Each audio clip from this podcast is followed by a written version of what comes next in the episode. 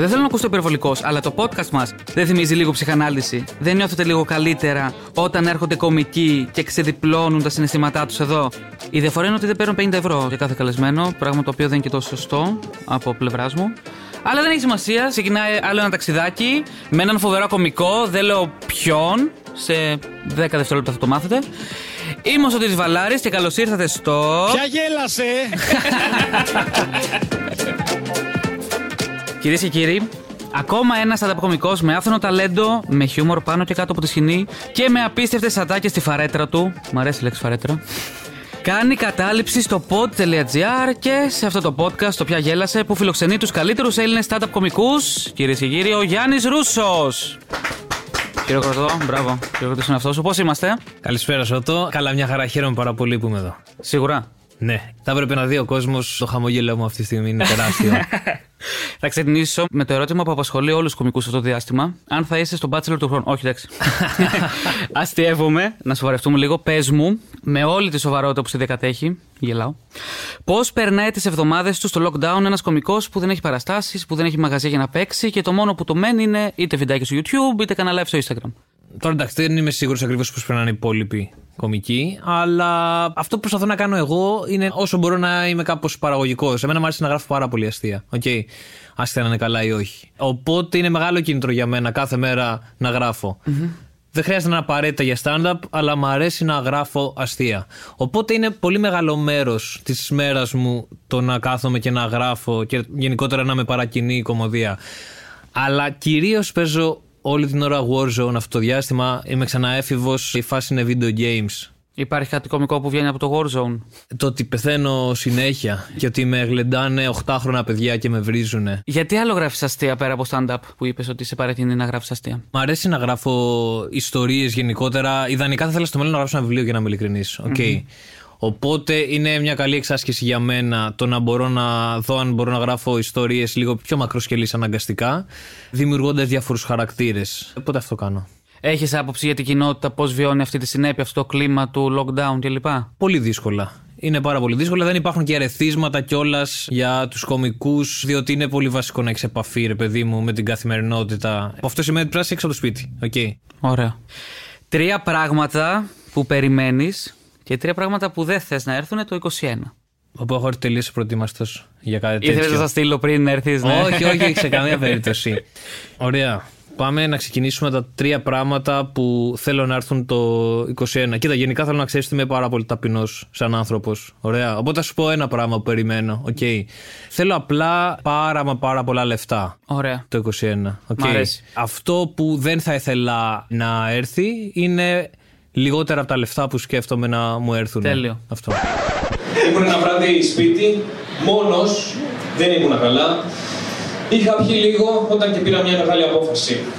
Να το παίξω. Ξέρουμε όλοι για τι πράγμα μιλάμε. Το να κάνεις έρωτα στον εαυτό σου, γιατί αυτό είναι ο αυνανισμό. Αλλά υπήρχε ένα πρόβλημα. Ήμουν αμεθυσμένο.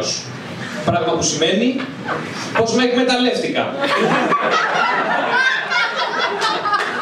Με χρησιμοποίησα. Αλλά προκαλούσα κι εγώ.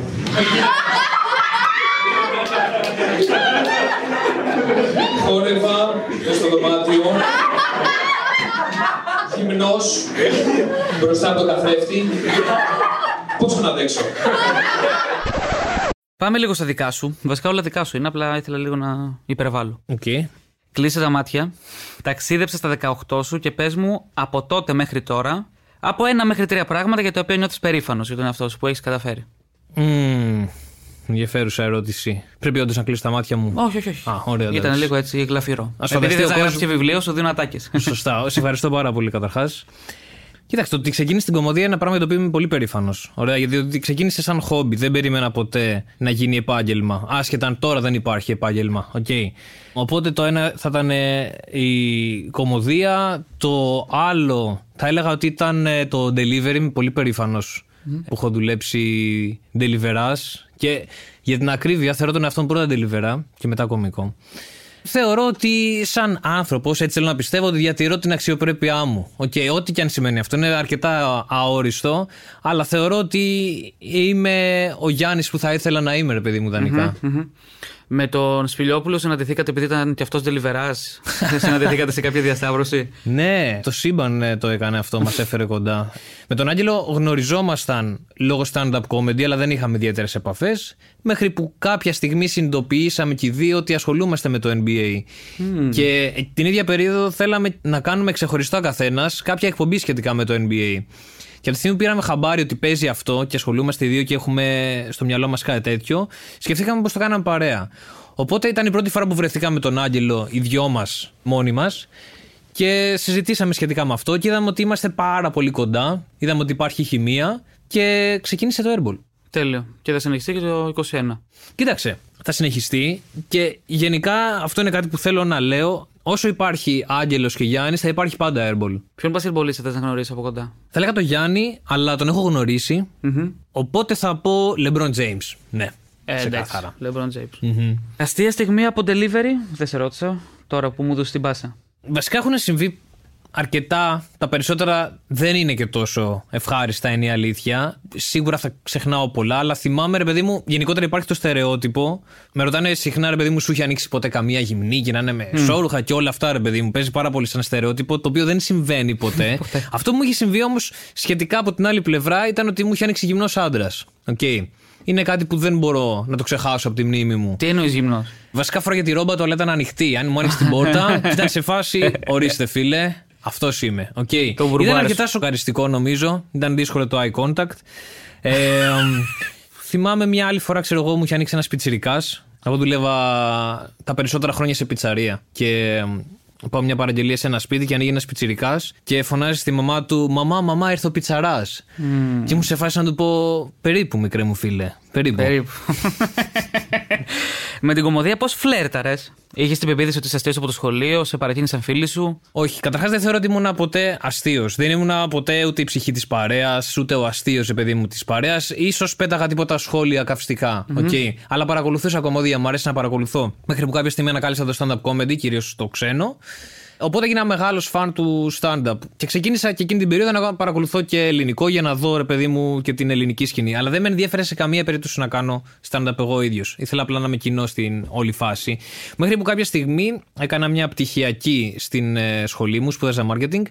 Και επέλεξα η πτυχιακή μου να είναι το χιούμορ στη διαφήμιση.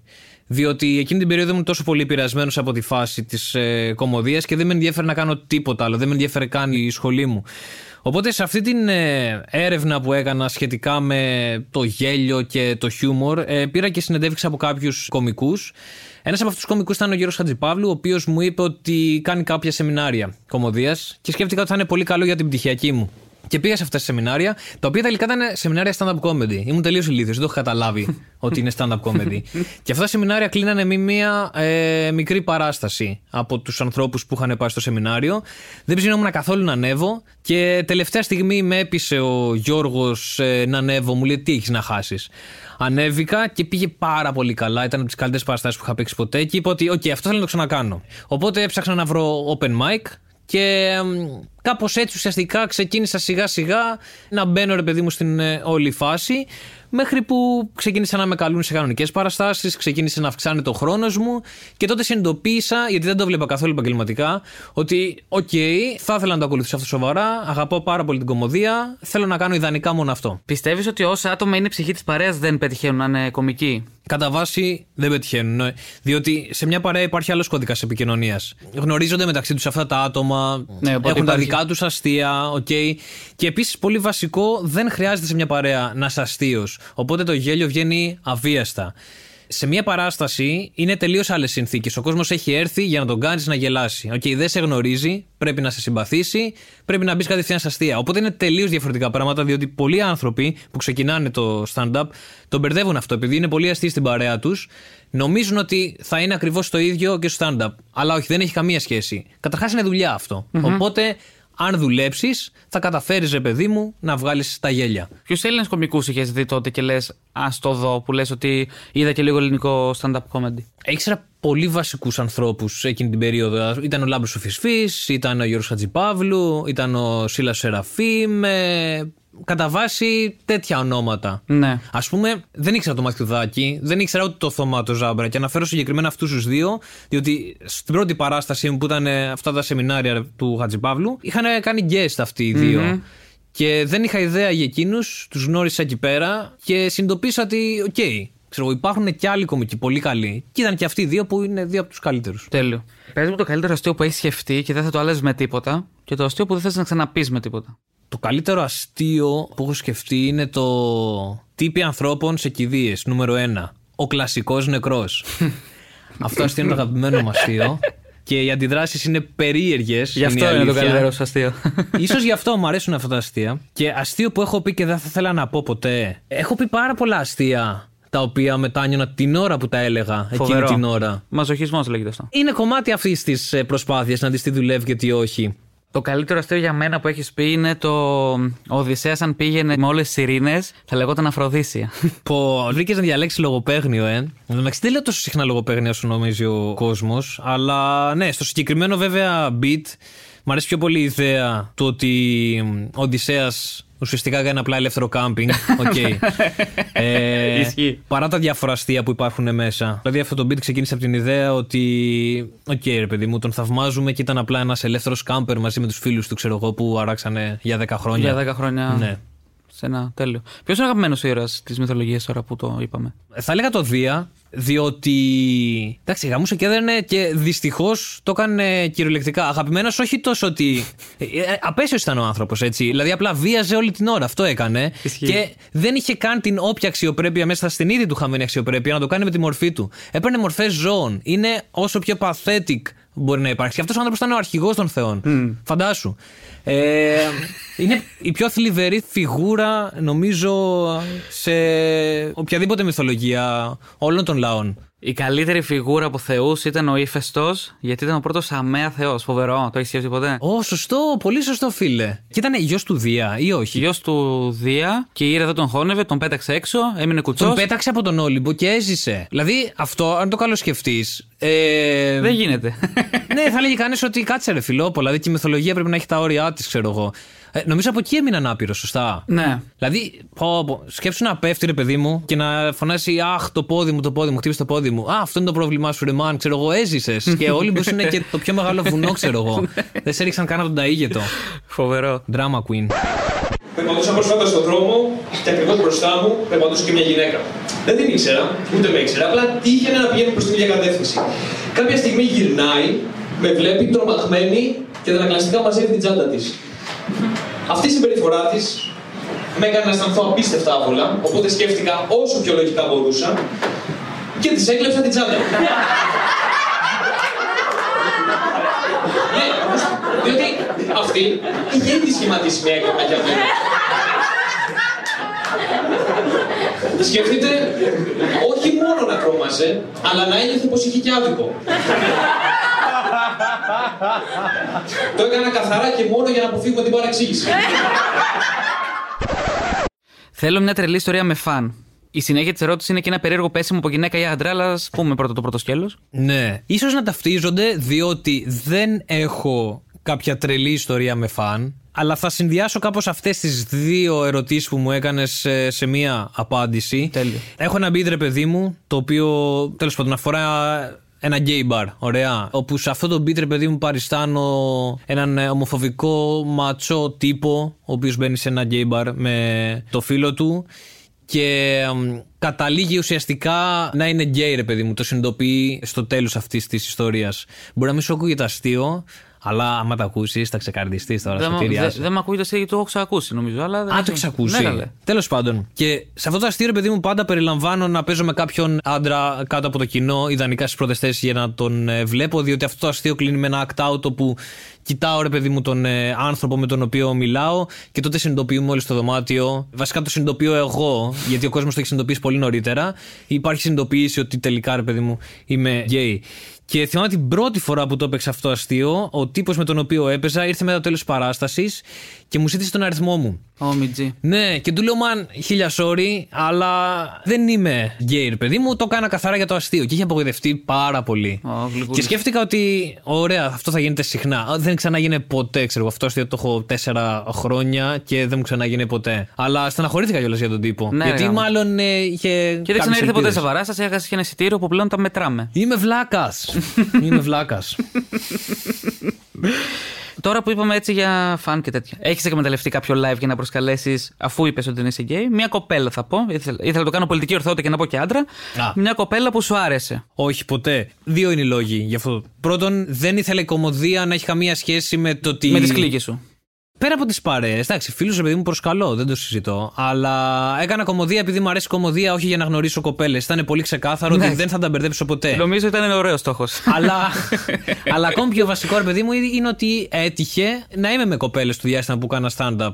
Οπότε δεν με ενδιαφέρε καθόλου να γνωρίσω κάποια Ναι. κοπέλα. Τώρα με δελέασες με αυτό που είπες. Πιστεύεις Είμαι ότι υπάρχουν δελεαστικός. κομικοί ή open micers, επειδή δεν είναι ακόμα κομικοί τώρα άνθρωποι που κάνουν open mic, που το κάνουν για να γνωρίσουν κοπέλες. Φυσικά. Ναι, Όντως. εννοείται. Ε, ναι, τώρα τι πέφτεις από τα σύννεφα. Φυσικά και είναι και το κάνουν. Δηλαδή, εμένα δεν μου φέρετε καν κακό. Εμένα δεν μου αρέσει, κατάλαβες. Ναι. Αλλά κάποιος μπορεί να το εκμεταλλευτεί αυτό και να σου πει Ε, ότι αν από τη στιγμή που έχω ένα fame ή από τη στιγμή που το άλλο άτομο μπορεί να θεωρεί ότι έχω κάποιο fame, θα το εκμεταλλευτώ για σεξουαλική ικανοποίηση. Πες μου λίγο για το διαδικαστικό του πράγματος. Πώς γράφεις κείμενο; Δηλαδή τύπου 5 ώρες σερή ή όταν σου έρχεται έμπνευση κάθε και γράφεις; Αν περίμενα την έμπνευση, άστα να πάνε. Ωραία. Θεωρώ ότι το 90% είναι καθαρά θέμα δουλειάς. Ότι κάθομαι και γράφω. Οκ. Όσον αφορά εμένα, θα αράξω και θα σκέφτομαι πράγματα. Θα κάνω ερωτήσεις. Βασικά τα περισσότερα μου αστεία ξεκινάνε με ερωτήσεις. Α πούμε, τι θα γινόταν αν. Γιατί μου αρέσει αρκετά να γράφω σουρεαλιστικά. Το what if, ξέρω εγώ. Ναι, το what if. Τι θα γινόταν αν αυτό, τι θα γινόταν αν το άλλο. Μέσα από ερωτήσεις ξεκινάνε αρκετά μου κείμενα. Και αυτό που συμβαίνει είναι ότι δεν θα το γράψω αμέσως. Θα το σκέφτομαι για κάποιες μέρες και αυτό το πράγμα θα δουλεύει αρκετά στο μυαλό μου. Καλό. Οπότε όταν νιώσω ρε παιδί μου ότι, οκ, έχω κάποιο αστείο premise, η σκέψη από μόνη της, γιατί είναι πολύ σημαντικό για μένα, πρέπει η σκέψη να έχει ένα ενδιαφέρον, να δημιουργεί απορίες και να είναι αστεία από μόνη της σαν σκέψη. Όταν νιώσω ρε παιδί μου ότι έχω κάτι τέτοιο, τότε θα πω, οκ, είναι μια καλή βάση, πάμε να γράψουμε πράγματα σε αυτό. Υπάρχει ερώτηση τώρα τελευταία που έχει μείνει αναπάντητη. Μπορεί να σου φανεί απίστευτο, αλλά τα απαντά όλα. Δεν ξέρω, δεν, Ω. δεν ε, είναι. Νικάς το τηλεπαιχνίδι με τον εαυτό σου. Είναι Ναι, ναι, σημαντικό. ναι, ναι, ναι, κάθε φορά. Και χάνω ταυτόχρονα, είναι απίστευτο. Ναι. Γιατί εγώ παίζω αντίον του εαυτού μου. Είναι κάπως φιλοσοφικό τώρα όλο αυτό. Ωραίο. Ναι, κράτα το. Ποιο τηλεπαιχνίδι θα παρουσίαζες, είδες τώρα πώς γεννιόνται οι ερωτήσεις, πώς γεννιούνται; Δεν παρακολουθώ καθόλου τηλεπαιχνίδια. Ποτέ. Παρακολουθούσα, επειδή μου ναι, πιτσυρικά παρακολουθούσα. Ένα που θα σ' άρεσε. Εντάξει, ξέρω εγώ, κλασικό που έβλεπα πιτσυρικά ήταν ποιος θέλει να γίνει εκατομμυριούχος. Οκ. Και ήθελαν όλοι. Αλλά Και λίγοι θέλαν το όλοι, τόλμησαν. ναι. Ναι, θα ήθελα να παρουσιάσω το ποιος θέλει να γίνει εκατομμυριούχο. Και κάθε φορά θα ήθελα να ήμουν εγώ εκατομμυριούχο. Θα απογοήτευα τους. Ε... Θα έχανε πάλι με τον εαυτό σου όμως. Ναι, ισχύει. Αυτή είναι μια μάχη που χάνουμε κάθε μέρα, Σωτήρη. Έχεις δίκιο. Αλλά τα λεφτά μένουν. Άρα η ευχή του 21 μπορεί να γίνει όμως. ναι, εννοείται, το Να πιστεύω θα αποκτήσεις πολλά γίνει. λεφτά. Είμαι πάρα πολύ αισιόδοξος άνθρωπος. Ε, Επιχειρήσει κάτι για να γίνει; Τα αφήνω όλα στο σύμπαν. Το σύμπαν ξέρω ότι θα συνωμοτήσει. Είναι μεγάλος συνωμότης στο σύμπαν Και θα, θα με κάνει εκατομμυριούχο. Θα μπορούσε να είναι ένας φαρσέρ. Το Ωραία. σύμπαν. Διότι όλο αυτό είναι μια φάρσα, ένα αστείο. Που τα αστεία δεν είναι πάντα καλά. Τις περισσότερες φορές είναι κακά. Οπότε ναι, είναι ένας κακός ε, φαρσέρ. Χτυπάει κουδούνια και φεύγει. Okay. Και είναι ήδη, ξέρω εγώ, 30 χρονών. Δεν είναι καν 10 να πεις ότι είναι οκ. Ναι, θα μπορούσες να στείλεις ένα email στον Παόλο Κοέλιο για το επόμενο του βιβλίο. Δεν είναι φοβερό ότι όλη αυτή την ιστορία από το σύμπαν τη ξέρουμε από τον Κοέλιο. Ναι, είναι τρομερό. Είναι σαν να άκουσε ένας Βέλγος για τη Δημουλίδου ένα τετριμένο. Ακριβώς. Δηλαδή είναι μια βλακία και μισή. Ναι, ναι, είναι. είναι από τις πιο επικές βλακίες που έχω ακούσει ποτέ. Ε, Έχω χειρότερη από Κοέλιο, μπορώ να σου την πω; Για πες την, να ναι. Στη ζωή δεν υπάρχει λάθος. Ακόμα και ένα σταματημένο ρολόι δείχνει σωστά την ώρα δύο φορές. Πω, ναι, classic. Cla- Καλά, τέτοιε μπουρδε υπάρχουν άπειρες και ακούγονται κάπως ε, ψαχμένες. ναι. Και ψαρώνουν οι άλλοι. Γιατί είναι φούλα όριστα πράγματα και τα όριστα πράγματα πουλάνε πάρα πολύ. Δηλαδή, αν δεν είχα αξιοπρέπεια, τέτοιες μπουρδες θα έγραφα κι εγώ. Ναι. Κάποια στιγμή να το κάνω. Και κλείνοντας, θα κάνω ένα πολιτικό σχόλιο. Τι κι αν είχαμε 400 χρόνια σκλαβιάς κάτω από τον τουρκικό ζυγό. Προσπάθησαν, αλλά δεν κατάφεραν να μας περάσουν τη γλώσσα τους. Α, εσύ, χτύρ. Τα τσοπλάνια. Και μιλώντας για εθνική περηφάνεια, πρέπει να ξέρετε ότι για τους χρυσαυγίτες Η διατροφή είναι το α και το όμικρον.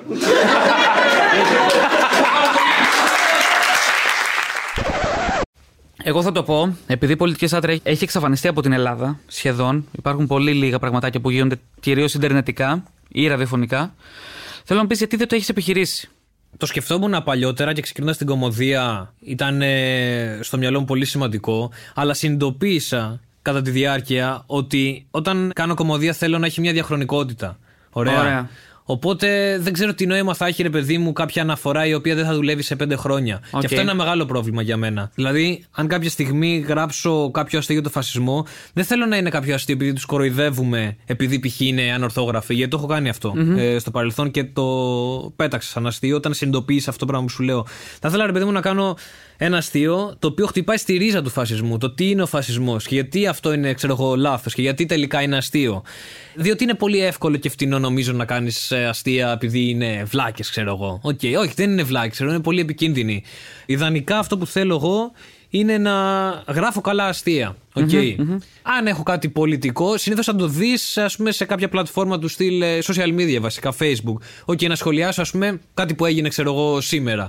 Ωραία, θα δουλέψει για δύο-τρεις μέρες. Αυτό ήταν πάει, εξαφανίστηκε. Πάμε στο επόμενο. Ναι. Οπότε έχω επιλέξει να μην. Ε, η κωμωδία μου περιέχει τόσο πολύ το κομμάτι της πολιτικής σάτιρας, παρότι έχει μέσα, θεωρώ, σε κάποιο βαθμό κοινωνικοπολιτικά αστεία. Να σε βοηθήσω λίγο.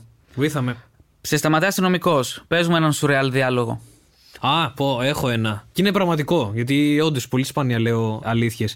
Με έχει σταματήσει για έλεγχο στο Κορυδαλλό κείμενο. Κάτι διάδεστα ήταν τέλος πάντων. Το θέμα είναι ότι ο ένας από τους δύο ήταν, ε, ήταν λίγο βλάχος, παιδί μου. Ήταν ε, δεν ξέρω από πού, αλλά όντως είχε το νι και το λι. Ωραία. Τέλος πάντων, μου κάνει κλασικές ερωτήσεις και κάποια στιγμή με πιάνει κάπου στους κοιλιακούς. Ουσιαστικά αυτός έψαχνε να βρει, ρε παιδί μου, αν έχω στο παντελόνι κάπου κρυμμένο κάτι παράνομο. οκ. Ναι, ναι. Και μου κάνει. Δεν θυμάμαι ακριβώς πώς το ρώτησε. Αν εξασκήσει. Άκουσα εγώ. αν εξασκήσει, ξέρω εγώ. Και τον κοιτάω και του κάνω. Εντάξει, πού και πού κάνω γυμναστική. Και τον βλέπω να με κοιτάει full σκαλωμένος και πολύ εμβριασμένος. Και μου λέει, Τι λες, αγόρι μου, ξέρω εγώ. Μου λέει, Σε ρώτησα αν κάνεις χρήση. Καλό. Και του εξηγώ εκείνη την ώρα τι άκουσα και ήταν σε φάση, ξέρω εγώ, πάρα πολύ νευριασμένο. Και μετά αμέσως με ρωτάει πού μένεις; Και του κάνω εδώ. Του το είπα επίτηδες αυτό όμως. και απλά τον βλέπω ρε παιδί μου να κάνει κάτι σαν facepalm και να κοιτάει κάτι και μου λέει διεύθυνση. Ήταν full ρε παιδί μου ηττημένος εκείνη την ώρα και ήθελε απλά να με αφήσει και να, να φύγει. Αλλά δεν μπορώ να το ξεχάσω αυτό το ότι δεν άκουσα καλά τι είπε. Φοβερό, φοβερό.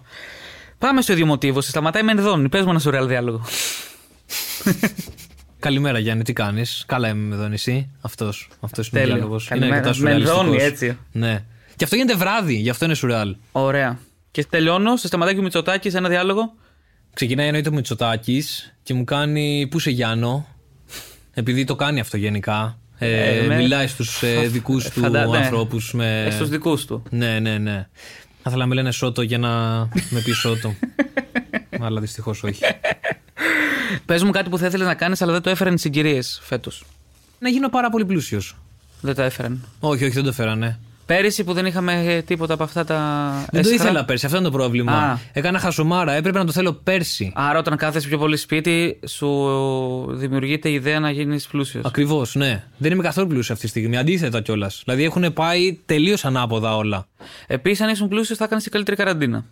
Ω, ξεκάθαρα, ξεκάθαρα. Γιατί είναι full ταξικό αυτό. Μ' άρεσε πάρα πολύ αυτό το ότι το περνάμε αυτό όλοι μαζί, ξέρω εγώ. Όχι, δεν το περνάμε όλοι μαζί. Εσείς που έχετε σπιταρώνε το περνάτε γαμάτα, ξέρω εγώ. Είναι οριακά όνειρο ζωής. Κάποιος που μένει σε ένα ημιυπόγειο, ξέρω εγώ, και δεν έχει μπαλκόνι, είναι μια κόλαση. Οπότε είναι κάτι full ταξικό και με νευρίαζε πάρα πολύ το μένουμε όλοι μαζί. Όχι, δεν μένουμε όλοι μαζί. Μένω, ξέρω εγώ, με τη γάτα μου, μαν. σε τέσσερα τετραγωνικά. Ακριβώς. Χαίρεσαι με. Ένα ταξίδι που θα ήθελες να κάνεις πριν γίνεις πλούσιος. Πολύ εύκολο. Αμερική. Όπα. Είναι όνειρο ζωής να πάω Αμερική. Νέα Υόρκη βασικά. Νέα Υόρκη. Ναι, ναι, ναι, ναι. Θέλω να πάω στη Μητρόπολη, ρε παιδί μου. Για διακοπές, διακοπές ή θα βλέπεις κανένα stand-up; Σίγουρα θα βλέπα stand-up. Εκεί πέρα είναι η καρδιά του stand-up comedy ουσιαστικά. Θα βλέπα stand-up, θα βλέπα εννοείται, ξέρω εγώ, NBA. Σωστό κι αυτό. Αν δεν ήμασταν. ε, Ποιο ματσάκι. Ιδανικά θα ήθελα να δω τους ε, Bucks του Γιάννη με Lakers του LeBron. Αυτό δεν μπορεί να γίνει στη Νέα Υόρκη, αλλά θα έφευγα εκείνη τη μέρα και θα πήγαινα στο LA γιατί δεν θέλω να πάω στο Milwaukee. Ποιος θέλει να πάει στο Milwaukee; Κανένας. Συνηγουμενίτσα της Αμερικής. Ακριβώς. Οπότε ναι, θα πήγαινα και στο LA. Θα τα συνδυάζα έτσι. Το εμβόλιο θα το κάνεις; Ναι, να το κάνω. Ναι, γιατί να μην το κάνω. Εντάξει, δηλαδή με ελέγχουν ήδη αν αυτό είναι το πρόβλημα, ρε παιδί μου, ξέρω εγώ. Με ελέγχουν full. Το ρώτησα γιατί για να πας Αμερική πρέπει να κάνεις εμβόλιο. Ναι, πλέον φαντάζομαι για να μετακινήσει από ό,τι έχω καταλάβει θέλεις ε, κάποια τέτοια πιστοποίηση. Αλλά ναι, να το κάνω. Αυτή η ερώτηση όμως δεν ήταν τυχαία, γιατί η επόμενη ερώτηση είναι μια γνώμη για τους αντιεμβολιαστές. Κυρίως για τους γονείς που δεν θέλουν να εμβολιάσουν. Εγώ αυτό θέλω. Αυτό, αυτή τη Ε, δεν, μιζέρια. δεν, δεν ξέρω. Θεωρώ ότι είναι ξέρω εγώ, το κάλεσμα της φύσης της ίδιας. Που Ναι. λέει ότι, οκ ρε παιδί μου, α, αυτά τα γονίδια δεν πρέπει να συνεχίζουν να παράγονται. Καλό είναι να σταματήσουμε εδώ πέρα. Αν το καλοσκεφτείς είναι λάθος, αλλά Τέλειο. αν δεν το καλοσκεφτείς, ε, είναι ένας τρόπος της φύσης να φέρει την ε, ισορροπία στη δύναμη. Και στη το φως. φέρνει τι, με, με σκέψη στο μυαλό να μην κάνουμε εμβόλιο; Έτσι γίνεται. Ε, βλέπει, ξέρω εγώ, τέτοιο, ναι, προβληματικά γονίδια και σου λένε. Βασικά τα ίδια τα γονίδια λένε ότι man, ξέρω εγώ, και πολύ προχωρήσαμε. Οπότε σταματάμε μέχρι εδώ πέρα. Οκ. Κατανοητό. Όλα τα επόμενα βήματα που θα κάνουμε θα είναι full λάθος, αναγκαστικά, ξέρω εγώ. Αυτό. Τέλειο. Άρα είσαι και φαν της ευγονικής. Σε καμία περίπτωση δεν θέλω να περάσει έτσι αυτό. Ερχόταν ένας αντιεμβολιστής φίλος σου, καλά, όχι και πολύ φίλος σου, εντάξει, δεν μπορεί να φαντάζομαι. Α, όχι, γιατί όχι, γιατί ναι. Ε; Φίλος μου, ναι. θα Φίλος είχε σου. ωραία Και λέει κουβέντα. Γιάννη, δεν κάνω το εμβόλιο, είναι όλα μούφα και εσύ είσαι ηθοποιός. Ναι. Η απάντησή σου ποια είναι; Μαν μην κάνεις το εμβόλιο, αλλά μ, επειδή είμαστε πολύ καλοί φίλοι, θα ήθελα να μου γράψεις, ξέρω εγώ, το σπίτι σου. Διότι πολύ σύντομα θα έχει κάποιο πρόβλημα, ρε παιδί μου, σοβαρό, και πρέπει να το εκμεταλλευτώ και το γεγονός ότι έχουμε μια τέτοια σύνδεση σαν φίλοι, όπως είπαμε. Οπότε θα είχα ένα σπίτι και θα ήμουν πιο κοντά στο στόχο μου του να γίνω πλούσιος. Όλα εκεί καταλήγουν, ε, Σωτήρη, το βλέπεις έτσι; Κύκλους όλα. Ναι. Θα το έλεγε ο Κοέλιο αυτό. Θα Κάνουμε το όλα έλεγε, κύκλους. θα το έλεγε, εννοείται. Αλλά έχω φίλους. Ένα φιλαράκι πάρα πολύ καλό, ο Βασίλης, σημαίνει πάρα πολλά για μένα. Με προσέχει, μου λέει συχνά: Πρόσεξε, μη σου διαρρήξουν το σπίτι. Και πιστεύω ότι δεν θα μου διαρρήξουν το σπίτι, αλλά ποτέ δεν ξέρεις. Αφήνω ανοιχτό ένα παραθυράκι.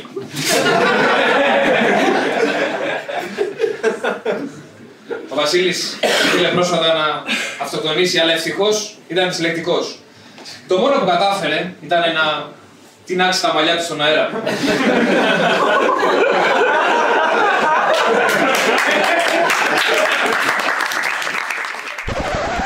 Πες μου τον και τους, βασικά τους παρουσιαστές του Big Brother. Τέτοιο lifestyle, χαλαρό. Δεν θα σου πάω με ποιον παντρεύτηκε αυτή, δεν θα ξέρεις τίποτα. Έχει παρουσιαστές το Big Brother πληθυντικός; Ναι, έχει έναν που βγαίνει κάθε Παρασκευή και έναν που είναι κάθε μέρα. Ο Μικρούτσικος, να φανταστώ, δεν έχει καμία σχέση με αυτό. Είναι ο Μικρούτσικος. Α, είναι ο Μικρούτσικος ο ένας. Ωραία. Έλα, κοροϊδεύεις, το ξέρεις. Όχι, ρε. Εντάξει, Μικρούτσικος το είδα ότι έπαιζε πάρα πολύ. Οπότε λέω, Α, είναι κι αυτός. Ωραία. Α, τους άλλους δεν έχω ιδέα προφανώς. Ο άλλος είναι ο Χάρης Βαρθακούρης. Α, οκ. Ωραία. Πώς τον λένε τον Bachelor. Είναι αυτός ο μορφωνιός, ε. Όχι, ο μορφωνιός είναι στον Καραγκιόζη. Σωστός, σωστός. Πέρα την πλάκα, είναι όντως ένας πολύ ωραίος τύπος, αν δεν κάνω λάθος. Δεν έχω ιδέα. Πώς τον λένε; Με ρώτησε και ο Σπιλιόπουλο πώς τον λένε, γιατί ούτε εγώ έχω ιδέα, απλά ρωτάω. Α, απλά βασικά κάνεις αυτό το podcast γιατί θες να μάθεις πώς λένε αυτόν και Ναι, βαριέσαι να αυτό το μου είπε ο κουμπλάρεις. Σπιλιό- Είστε φίλοι μου του Σπιλιόπουλε. Είμαστε φίλοι, ναι. τον λένε Παναγιώτη. Α, Παναγιώτη. Τέλεια. Επώνυμο δεν θυμάμαι. Να, μια πληροφορία. Βασιλακόπ- Κάτι με βασί, κάτι. Τέλος πάντων, να κάνω όλα ένα.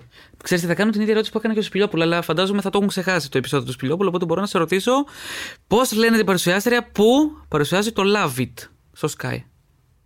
Δεν έχω καμία ιδέα. Απλά βλέπω το στόμα σου να ανοιγοκλείνει και να λέει λέξεις, man. Δεν, ε, δεν ξέρω. Ωραία. Ιωάννα Μαλέσκου. Οκ, θα προσπαθήσω να το θυμηθώ και μόλις το ξέχασα, δεν με ενδιαφέρει καθόλου. Τέλεια. Πάμε λίγο στις λόγω ερωτήσεις που ρωτάω χωρίς λόγο κάποια πράγματα. Σε ποια σειρά του Netflix έπαιζες; Φαντάζομαι βλέπεις Netflix ή όχι; Α, όχι τόσο, αλλά έχω μια επαφή Λοιπόν, θα έπαιζα στο Last Dance και θα έκανα τον Jordan. Έλα. Ναι, και θα προσπαθούσα, ρε παιδί μου, να μην είμαι τόσο. Δεν θέλω να πω μαλάκας, αλλά πηγαίνει προς τα εκεί. Ναι. Σου κατέριψε ένα τόσο μύθο. εγωκεντρικό. Όχι, ούτε καν ήξερα για τον Τζόρνταν ε, αρκετά βασικά πράγματα. Δεν έμαθα, νομίζω, κάτι καινούριο. Μ' άρεσε πάρα πολύ στο ντοκιμαντέρ όμως, δεν το συζητώ. Αλλά έδειξε, επειδή μου πόσο εγωκεντρικό και αλαζόνας είναι. Εντάξει, η πλειοψηφία των μεγάλων στάρ είναι έτσι, νομίζω. Ε, ο Τζόρνταν νομίζω ότι είναι μια κατηγορία μόνος του. Εντάξει, ο Νταντεκούπο πιστεύω δεν είναι. Όχι. Και εγώ το πιστεύω, μακάρι να μην αλλάξει. Ούτε ο Λεμπρόν νομίζω είναι τόσο. Συμφωνώ. Είναι ο Τσιτσιπά πολύ. Ναι, μ, από ό,τι φαίνεται, ρε παιδί μου, ναι, είναι. Εντάξει, είναι παπάρας άλλο, και, πρώτου βαθμού. είναι άλλο το άθλημα. Είναι και πιο κεντρικό όντως στη σχέση σαν άθλημα. Παίζει, Παίζει ρόλο, ρόλο. αυτό. Παίζει πολύ ρόλο. Είναι πολύ σωστή παρατήρηση. Σου δίνω τρεις ευχέ. Όχ, τι έγινε, μία ευχή θες τώρα εσύ για το 29. ε; Πήγα να σου πω ότι σου δίνω ένα τζίνι με τρεις ευχές, τι τις κάνεις; Και εσύ θα πεις τώρα να βγάλω λεφτά. Ωραία, δεν σου δίνει λεφτά. Τι θα ευχόμουν. Προσπαθώ να βρω κάτι τελείως ηλίθιο. Και λέει υγεία και ευτυχία σε όλο τον κόσμο. Καπάκι. Μ' αρέσει πάρα πολύ αυτό το παγκόσμια ειρήνη, ρε παιδί μου, διότι αυτό δεν μπορεί να υπάρξει ποτέ. Έτσι. Ναι, Αν αλλά δεν δεν είσαι- υπάρχουν πλούσιοι και φτωχοί, είναι, είναι χαζό να λες για παγκόσμια ειρήνη. και δεν είσαι και υποψήφια σε καλλιστεία για να το πεις επίσης. Ναι. Ε, θα μπορούσα να ξέρεις, οκ. Υποψήφια σε καλλιστεία μπορεί. Ψήφια, γιατί όχι, ναι, εννοείται. Τρεις ευχές για το 21. Ε, κοίταξε, οκ, δεν μπορώ να έχω λεφτά. Ωραία. Τότε θέλω ένα τζακούζι. Ένα τζακούζι; Ναι, ναι, ναι, είναι όνειρο ζωής του τζακούζι. Ωραία. Εντάξει, όποιος με ακούει θα χάσει πάσα ιδέα για μένα. Ένα τζακούζι, ένα τζάκι. Τι άλλο έτσι, αρκετά υπερπολυτελές υπάρχει. Δεν θέλω να πω αμάξι γιατί έχω ήδη Τέσσερα. μηχανή και μετακινούμαι και εντάξει. Είμαι και κάπως ταπεινός σαν άνθρωπος. Οκ, μην τα θέλουμε όλα δικά μας. Ε, και μία πισίνα, ρε παιδί μου. Ναι, ναι. Μια Ε; πισίνα, ναι, ευχαριστώ πάρα πολύ. Η οποία φορολογείται, δεν θα έχεις λεφτά. Α, ξέρεις τι όμως θα κλείσω τέτοιο. Θα είναι ιστορική πισίνα και δεν μπορεί κάποιο Τέλειο. ελικόπτερο να βλέπει από πάνω. Σε τι θα μεταμορφωνόσουν για μία εβδομάδα; Θα μεταμορφωνόμουν σε σούπερ ήρωας. Φάση με όλες όμως τις δυνάμεις. Oh. Ναι, άκου τώρα, τρελό. Αυτό το έκανα την πρώτη στιγμή, οκ. μεταμορφώνομαι σε σούπερ ήρωας. Και όμως τι συμβαίνει τώρα, ποια είναι η βλακεία; Συνειδητοποιώ ότι είμαι στην πόλη μου, την προστατεύω, κάνω ράνο, αλλά συνειδητοποιώ ότι τελικά είμαι δημότης άλλης πόλης. Οπότε Ω. απλά φεύγω από την πόλη. Διότι αν έχεις παρατηρήσεις, οι σούπερ ήρωες προστατεύουν μόνο τις πόλεις τους. Ναι. Οκ. Που είναι, είναι λίγο, το βρίσκω λίγο φουλάδικο. Οπότε, σαν κάρμα για να το φέρεις σε μια ισορροπία, μέσα στα πέντε πρώτα λεπτά θα έλεγα Α, τελικά δεν είναι αυτή η πόλη μου και θα έφευγα και θα πήγαινα αλλού. Και θα Σε περάσει δημο- ο χρόνος μέχρι να το κάνεις αυτή την ανταλλαγή. ναι, παίρνει ένα διάστημα. Ε, μέχρι να πακετάρεις, ξέρω εγώ, σου πήρε έχει πάρα πολλά πράγματα. Έχει και τα gadget που είναι πλέον βαλίτσες. Δεν είναι τόσο εύκολο όσο φαίνεται στις ταινίες. Οπότε αυτό παίρνει τουλάχιστον μια εβδομάδα. ε, ναι, είναι και μεταφορική για τα έπιπλα. Και Τελείωσε. ειδικά τώρα περίοδο κορονοϊού που είναι πολύ πιο δύσκολο, ξέρω εγώ, Το πήγαινε έλα. το πήγαινε έλα και με τι μηνύματα, ξέρω εγώ, στέλνεις και. Ε, σου περιορίζει δεν στέλνει μηνύματα. Ναι, αλλά μπορεί να σε γράψουνε. Απλά ρε παιδί μου, αν είσαι ο Batman, ξέρω εγώ, και είσαι πολυκατομμυριούχος, δεν σε νοιάζει. Δίνεις 300 ευρώ ένα χαρτζιλίκι, οκ. Εξαιρετικό. Με ποια διάσημη θα ναυαγούσες σε νησί; Ή Όπα. διάσημο, αλλά ανάλογα τα κέφια σου, ρε παιδί μου. Ή θες να κουβεντιάσεις και να λύσετε φιλοσοφικά ή να προχωρήσετε Ε, σε κάτι πιο ειδυλλιακό. Είχα έτοιμη την απάντηση πριν κάνω τελειώσεις με την Τούνη. Ρε, ε, όταν την έγραφα αυτή την ερώτηση, αυτό σκεφτόμουν ότι θα πεις για κάποιο λόγο. Ναι. Γιατί όμως, γιατί το σκέφτηκα ότι εσύ μπορεί να πεις την Τούνη, ας πούμε; Ίσως γιατί είμαστε γεννημένοι ένας για τον άλλον, δεν ξέρω. Δηλαδή, δες με. Τώρα σκέψου την Τούνη. Ναι. Αυτά τα δύο δεν είναι κάπως σαν Ναι, το νησί σκέφτομαι τώρα, γι' αυτό με βλέπεις προβληματισμένο. Στο Οκ. ποιο νησί. Οπότε τώρα αυτό το podcast το ακούει και η κοπέλα μου. Ε, Εντάξει. Θα προσπαθήσω να μην της βάλω αυτό το Δεν συγκεκριμένο ακολουθεί την κομμάτι. Τούνη στο Instagram. Όχι, δεν έχει Instagram. Ή. Ναι, Εσύ έχεις Instagram, έτσι; ναι, έχω. Ποιον influencer παρακολουθείς κρυφά γιατί ντρέπεσαι να το πεις δημόσια, αλλά τώρα που είμαστε μεταξύ μας και άλλα 35.000 άτομα που ακούν αυτό το podcast. Ναι, Θα θα, το σου, πεις. κάτσε να σου πω. Έχω, έχω δύο-τρεις νομίζω που κάνω αυτό το. Ξέρεις, δεν τον ακολουθώ, αλλά βλέπω. Ε, Θα 'λεγα τον Γιαννακόπουλο του Παναθηναϊκού. Μμμ. Ναι, ναι, ναι. ναι. Βαθύ. Έχει, έχει τρομερά stories. Τρομερά, Δηλαδή είναι- όπως το πάρει κανείς. Εμένα με εκνευρίζει. Τρομερό είναι αυτό. Το τρομερό δεν έχει τέτοιο θετικό πρόσημο πάντα. Και, ε, Εγώ βασικά hate watching κάνω, οκ. Ναι. Αλλά εντάξει, παρότι είμαι μεγάλος φαν του σουρεαλισμού γενικότερα, με ξεπερνάει, ξέρω εγώ, εντάξει, με αφήνει πίσω χιλιόμετρα. Και είναι influencer, έτσι. Είναι. Είναι Εντάξει, influencer. έχει κοινό από πίσω πολύ δυναμικό. Full και τα κάνει όλα, ρε παιδί μου. Ανεβάζεις, ξέρω εγώ, φωτογραφίες του, τραγούδια. Giveaway δεν δίνει. Giveaway δεν δίνει, όχι. Αλλά εντάξει. Ένα τελευταίο πιο σοβαρό πριν φέρω τη γυάλα με τα ψάρια. Παύλα posted. Οχ. Μαθαίνεις ότι ο κολλητός σου, αυτό είναι λίγο πιο σοβαρό. Θέλω μια σοβαρή απάντηση, φαντάζομαι. Ναι, ναι, ναι, θα έχεις. Μαθαίνεις ότι ο κολλητός σου προώθησε βιντεάκι revenge porn. Όχι το τράβηξε ο ίδιος, του το έστειλαν και ο ίδιος εξακολουθεί να το κάνει. Ποια είναι η αντίδρασή σου; εντάξει, ας μην κρύβομαστε τώρα πίσω από το δάχτυλό μας. Αυτό είναι κάτι που συμβαίνει Α, ναι, ρε, και αυτό ρωτάω. full. Οπότε να είναι καλά ο κολλητός μου. Ευχαριστώ. Χριστέ μου. Εντάξει, αυτά η αντίδραση θα ήταν εντάξει. Τώρα Άγγελε Πιλιόπουλε δεν είναι ωραία πράγματα αυτά. Από σένα το περίμενα. δηλαδή τώρα θες να μου πεις ότι έχεις κι άλλα τέτοια βίντεο; Για να τα δω. Για να σε πιστέψω. Πόσα λεπτά θα μείνουμε εδώ, είμαστε ήδη 65 λεπτά. Το σώζουμε με τη γυάλα τώρα, γιατί σαν πολύ πέσαμε. Οκ. Τα post-it. Τράβα ένα χαρτάκι, σε παρακαλώ, της επιλογής σου. Και πες μου γιατί διάλεξες αυτό το χρώμα που βλέπω τώρα. Κάνω ψυχοθεραπεία, δεν είναι podcast αυτό. Ε, Νομίζω ότι 30-40 ευρώ πρέπει να δώσω καλεσμένες μετά για όταν φεύγει. 40. 40-30 είναι σε φοιτητή. Έχω φέρει κάρτα. Έχουμε POS. Πάμε. Λοιπόν, το διαβάζω τώρα; Ε, αν ξέρεις. Το αγαπημένο σου σύνθημα, στίχος, Τέλειο, για σένα είναι αυτό. μότο. Λοιπόν, αγαπημένος στίχος, ξεκινήσω από εκεί, είναι από Ρασιοναλίστας και είναι από το τραγούδι Δεν έμαθες να ακούς, το οποίο κλείνει με το Μακριά από παρελάσεις και από χούντο πανηγύρια. Μ' αρέσει πάρα πολύ αυτός ο Τέλειο. στίχος. Okay. Είσαι φίλος με τα παιδιά, ε; Ναι, ναι, είναι φίλοι μου. Κάτσε. Αγαπημένο μότο για να κλείσω με το σύνθημα. Τώρα αυτό θέλει σκέψη, Σώτο. Γιατί είναι και πάρα πολλά, κατάλαβες. Είναι μόνο θέλει σκέψη σώτο. Ω, αυτό Βγήκε. είναι. Να το. Α, εντάξει, θα πω ρε παιδί μου και το ότι μπορείς να γίνεις ε, ό,τι πραγματικά θες στη ζωή σου. Και είναι το αγαπημένο μου διότι είναι full βλακεία και δεν ισχύει καθόλου. Ναι, είναι από αυτά τα, του life coaching που δεν βγάζουν κανένα νόημα, που νιώθεις καλά για 5 λεπτά και όταν πας σπίτι μετά απλά συνεχίζεις και κλαις. Ακριβώς, ακριβώς αυτό είναι. Αγαπημένο μου σύνθημα το οποίο με είχε επηρεάσει πάρα πολύ όταν δούλευα delivery και ήταν ένα σύνθημα που είχα δει σε έναν ε, τοίχο και έπαιξε ρόλο αρκετά, θα έλεγα, και στη διαμόρφωση του χαρακτήρα μου. Το οποίο λέγει κάτι του στυλ κάθε μέρα 8 ώρες στη δουλειά για τον κάθε κερατά, κάτι τέτοιο. Όταν το είδα στον τοίχο, ήταν αρκετά σοκαριστικό. Σαν 20χρονο που ήμουν τότε, θυμάμαι, ότι ναι, ρε φίλε, γάμο τον κερατά μου ισχύει, ξέρω εγώ, είναι πολύ σκατά η φάση εδώ πέρα. Να πάνε να γαμηθούν. Ναι, Ναι, αυτό ναι. θα έλεγα. Θα έλεγα το πρώτο σύνθημα που τουλάχιστον συνειδητοποίησα ότι διαβάζω εκείνη την ώρα και ότι κάτι έχει ένα reflect σε μένα. Και είπε για 8 ώρα, που να έλεγε και για 12-14 ώρες που είναι συνήθως στις δουλειέ. Φαντάσου, φαντάσου. Δεν έχει μεγάλη διαφορά. Να διαβάσω κι εγώ ένα. Ναι. Κρατάς αρχεία. Εκτός από βότσαλα από παραλίες, τι άλλο μαζεύεις; Θέλω να ξέρεις το σπίτι μου έχει γεμίσει από βότσαλα. έτσι. Δηλαδή είναι υπερβολικό αυτό που έχω κάνει, αλλά ποιος δεν το κάνει, ρε παιδί μου; Εννοείς ότι είναι πετρόκτιστο το σπίτι σου; Ε, Κατά κάποιο τρόπο, ναι. Με ρώτησες αν μαζεύω. Αλλά Κάτι, ρε παιδί μου, αν κάνεις κάποια συλλογή από κάτι πέρα από τα κείμενά σου. Που δεν τα καίς στο τζάκι που θα πάρεις από την τρίτη ευχή του τζινιού. σωστό. Εντάξει, στον κήπο μου υπάρχουν κάτι πτώματα, ρε παιδί μου, θαμμένα. Αλλά. Ποιος δεν, Δεν έχει είναι και κάνει συλλογή. αυτό. Και δεν είναι και συλλογή. Όχι, συλλογή δεν είναι. Τώρα τους έχω μπερδέψει κιόλας. Το σίγουρο είναι ότι δεν συλλέγω τίποτα πλέον. Αλλά έχω κρατήσει, ας πούμε, αρκετά κόμιξ που είχα πιτσιρικάς. Τελευταία ερώτηση τώρα που κατάλαβα πόσο χρόνο είσαι. Αν σε έχει πιάσει κρίση των 30, θέλω να μου πεις. Αν σε έπιασε. Γιατί λ- υπάρχει μια τάση τα τελευταία χρόνια που λέμε κρίση των 30, των 40, των 50, ότι σε κάθε άντα υπάρχει και μια... Ναι. ένα συνέστημα διαφορετικό. Με είχε πιάσει γύρω στα 27 με 28 με άγχωνε αυτό. Ωραία. Αλλά από τα 30 και μετά όχι. Έχω κάνει κάποια καλύτερη δουλειά, οπότε κλαίω κάποια βράδια ρε παιδί μου μόνος μου. οκ. Όπως όλοι μας. Εντάξει. Αλλά όχι, είμαι αρκετά cool με αυτό. Και θα πω ρε παιδί μου κάτι το οποίο το λένε πολύ. Νιώθω ρε παιδί μου όντως μικρότερος. Η κωμωδία ίσως να έχει βοηθήσει και σε αυτό, γιατί σκέφτομαι αρκετά βλαμμένα πολλές φορές, αρκετά παιδικά.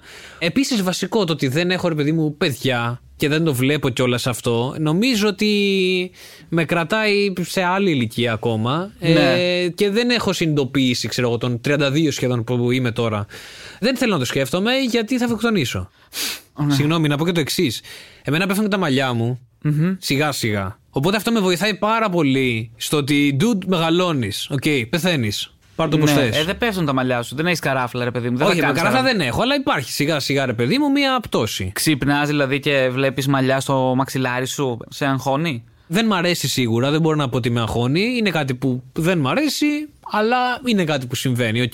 Όχι, δεν βλέπω μαλλιά στο Ναι. μαξιλάρι. Γι' αυτό το κουρεύω και πολύ κοντά. Το σώζει με τα μούσια, ρε παιδί μου. Ακριβώς αυτό κάνω. Ακριβώς αυτό. Ένα κοινωνικό μήνυμα για να λήξουμε τη συνεδρίαση. Ναι, φυσικά. Όταν βρέχει, μην παραγγέλνετε. Είναι τόσο απλό. Πολύ σωστό. Κυρίες και κύριοι, ήταν ο Γιάννης Ρούσος. Ένα χειροκρότημα. Θα βάλω ψεύτικα γιατί είμαστε λίγα άτομα λόγω κορονοϊού. Δεν έχουμε κομπανία.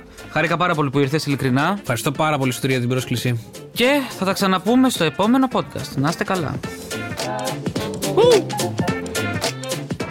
Εγώ το κρατάω ότι κάνουμε ψυχανάλυση εδώ. Βλέπετε πόσο εύκολα ανοίγουν τα χαρτιά τους οι κομικοί μαζί μου.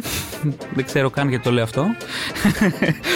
Μέχρι το επόμενο επεισόδιο θέλω να ταξιδέψετε και στα προηγούμενά μας podcast με τους προηγούμενους κομικούς γιατί με τον ερχομό του 21 έρχονται ακόμα περισσότερα πραγματάκια, καλεσμένοι, εκπλήξεις, εξομολογήσεις και τα συναφή.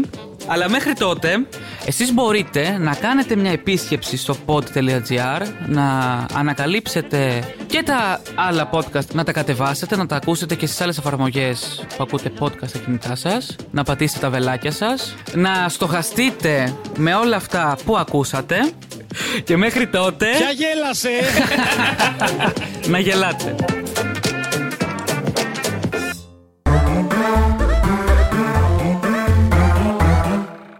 Pod.gr. Το καλό να ακούγεται.